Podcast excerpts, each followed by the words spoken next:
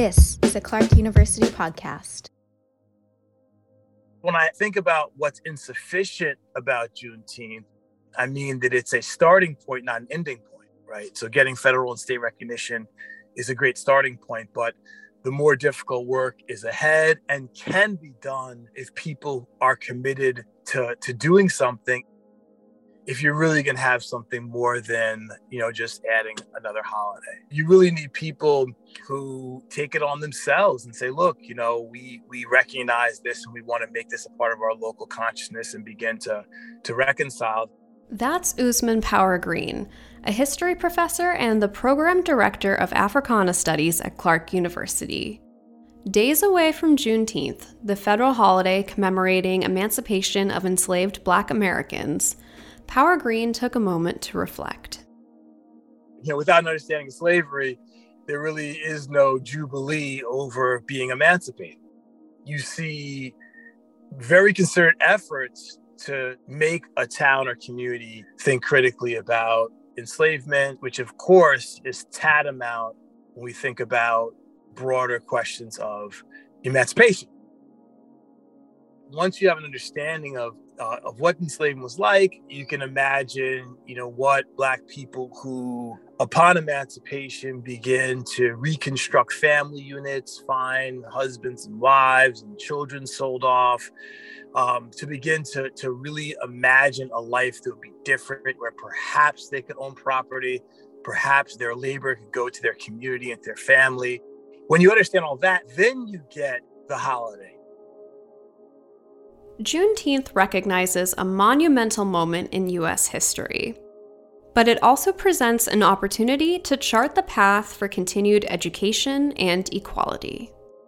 I'm Melissa Hanson, a producer in Clark's communications office, and this is Challenge Change.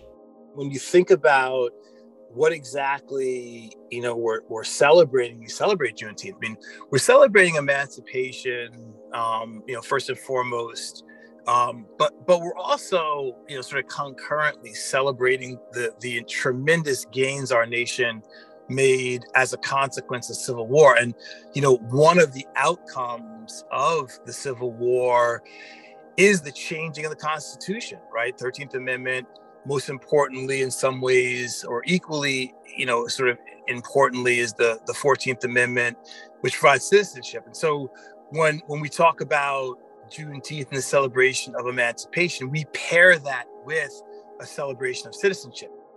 Organizers who care about racial justice and social justice have always used uh, these opportunities, you know, holidays, other organized opportunities to also educate people. So we celebrate, but we also organize, right? So these celebrations are cause to come together. And at those celebrations, you have voter registration, voter education, um, and these sorts of initiatives. And so, and that's always how it's been.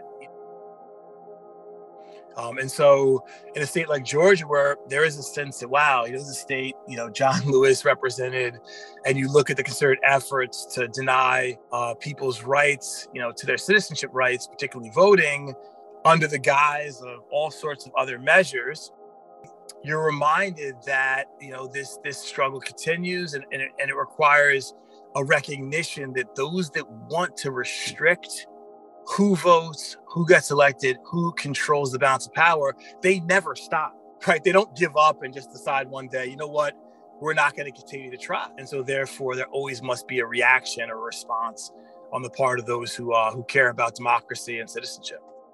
Two years following the murder of George Floyd, activists are still fighting for change.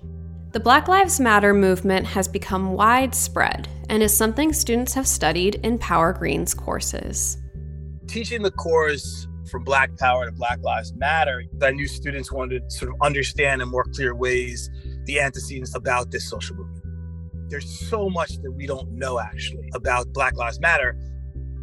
Our course was also an exploration of the impact that Black Lives Matter has had across the United States each student had a choice uh, to do a city study of Black Lives Matter movement, and so some chose, you know, you know, Albany, New York, or Houston, Texas, Chicago, um, and through a process of analyzing activism, I learned a tremendous amount of, you know, I learned as a researcher, I was so shocked that cities like Houston, Texas have done so little to explore the history of the Black Power movement in Houston. I mean, my student had to work really hard to look at events that he had researched and see how they're being recognized. The course was an eye opener to me. Um, students, of course, learned a tremendous amount, sometimes about Boston or, or New Bedford, for example. And I'd say the biggest shock to me was certainly the engagement with local people. At Clark University, we've yet to do a great job of really documenting Black Lives Matter on campus.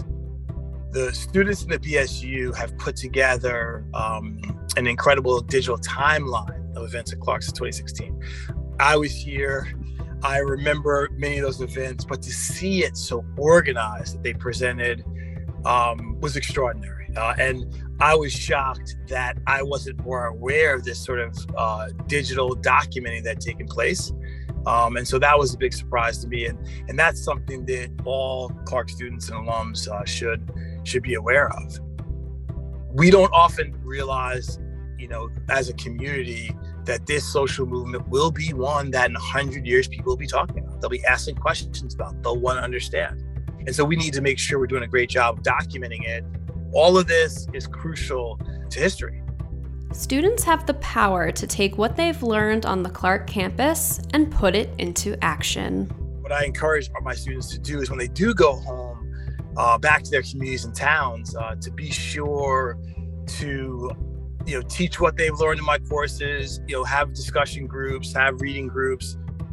You know, they may feel like because they're young they don't know that much. Uh, but you know, when it comes to African American history, I always tell them they know more than most people. They know more than most in society because they've taken one course on African American history with a professional historian, um, and that's more than most in our society, even their parents. Even if they don't see themselves as you know activists, you know, or organizers or teachers, that doesn't mean you can't have a discussion group or educate your family, for example, and engage in conversations and reading this is something that's a central part of of what I and other professors at Clark do. You know, we really want our students to come away with with not just academic exercise, but recognizing that they have at minimum an opportunity to share what they've learned in their communities. To learn more about a concentration in Africana studies at Clark, visit clarku.edu slash africana-studies. Challenge Change is produced by Melissa Hanson and Andrew Hart for Clark University. Find other episodes wherever you listen to podcasts. One, two, three. Clark!